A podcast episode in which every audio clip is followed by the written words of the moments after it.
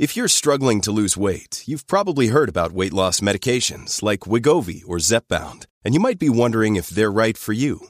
Meet PlushCare, a leading telehealth provider with doctors who are there for you day and night to partner with you in your weight loss journey. If you qualify, they can safely prescribe you medication from the comfort of your own home. To get started, visit plushcare.com slash weight loss. That's plushcare.com slash weight loss. Plushcare.com slash weight loss. Hi, I'm Dr. Caroline Leaf, and welcome to my podcast. Today, we're going to talk about do positive affirmations really work?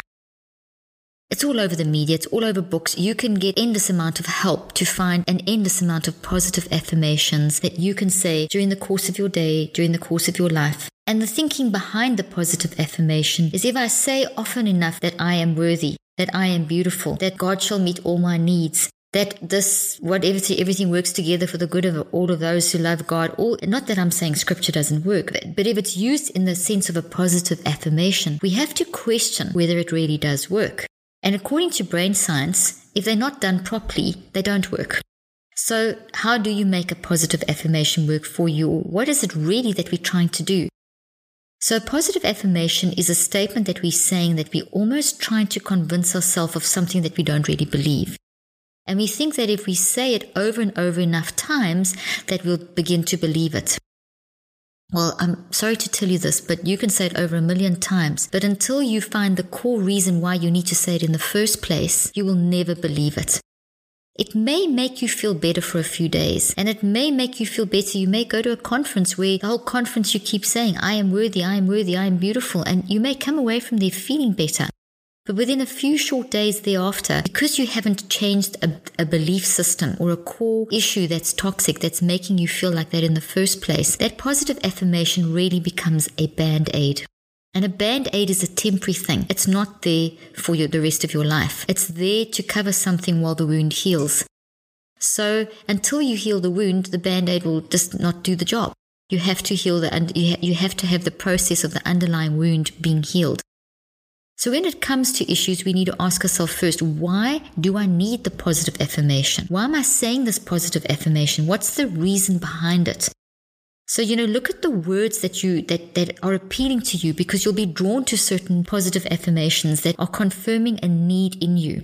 So look at those words and then ask yourself, okay, what is that need that I'm trying to meet with this positive affirmation? And then ask yourself, why do you have that need? And as you go through that process, you then will get to the core issue of why you feel you need the positive affirmation in the first place. And then you can start addressing the root problem and you can start reconceptualizing, redesigning it, seeing it from a different perspective and using the positive affirmation in that process. I explain exactly how to do this in my program called the 21 Day Brain Detox, which you can get in my book Switch on Your Brain or online at www.21daybraindetox.com. I also talk about mindsets and how mindsets can help us achieve the correct affirmation and based on the correct belief system in my book Think, Learn, Succeed. Let me give you an example in my own life of how positive affirmations didn't work for me, how I had to go through this process of turning a positive affirmation into a practical act of reach in my life. When I grew up, I was, I've always been short. I'm not a tall person. I had a lot of freckles. I was short with a lot of freckles and I had very frizzy hair. And I, my best friends, two of my best friends were both very tall, no freckles with straight blonde hair. My perception of beauty was always that you had to be tall, you had to be blonde with straight hair and no freckles because all the boys used to think that that was pretty and all, and I used to get teased a lot.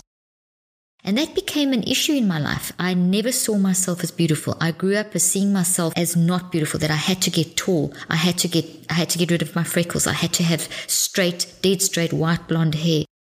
And that became a driving force. And it was only when I got married to Mac that I actually started dealing with that. That Mac said, would always tell me, You're beautiful. And I would say, But how?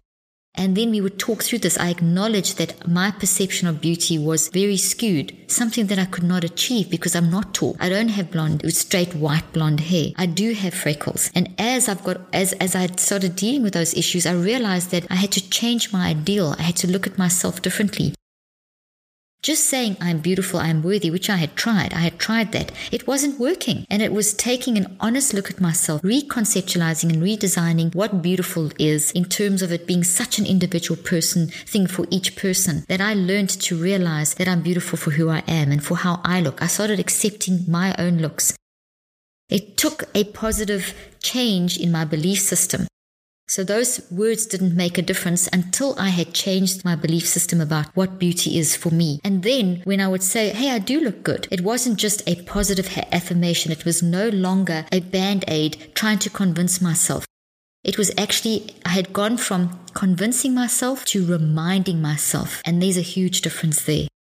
You see, when you use a positive affirmation as something to try and convince yourself, doesn't have sustainability. It won't really work you're going to end up potentially feeling worse in the long run because you'll think, I've done this and it's not working. Well, the reason it's not working is you've got to find the core issue. You've got to turn that positive affirmation from trying to convince yourself into something that you're actually reminding yourself of. And you can't remind yourself of something that you haven't already changed. So you first have to do the work of identifying the cause, doing the change, and then you can use the positive affirmation as a trigger or as a reminder of who you really are.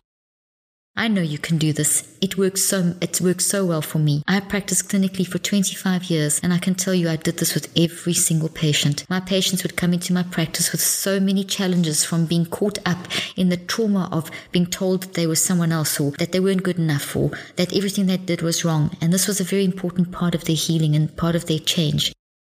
My own four children, I've helped them with the same things, is something that all of us are facing. And just saying a positive affirmation is not enough. You need to realize who you are and find the core issue.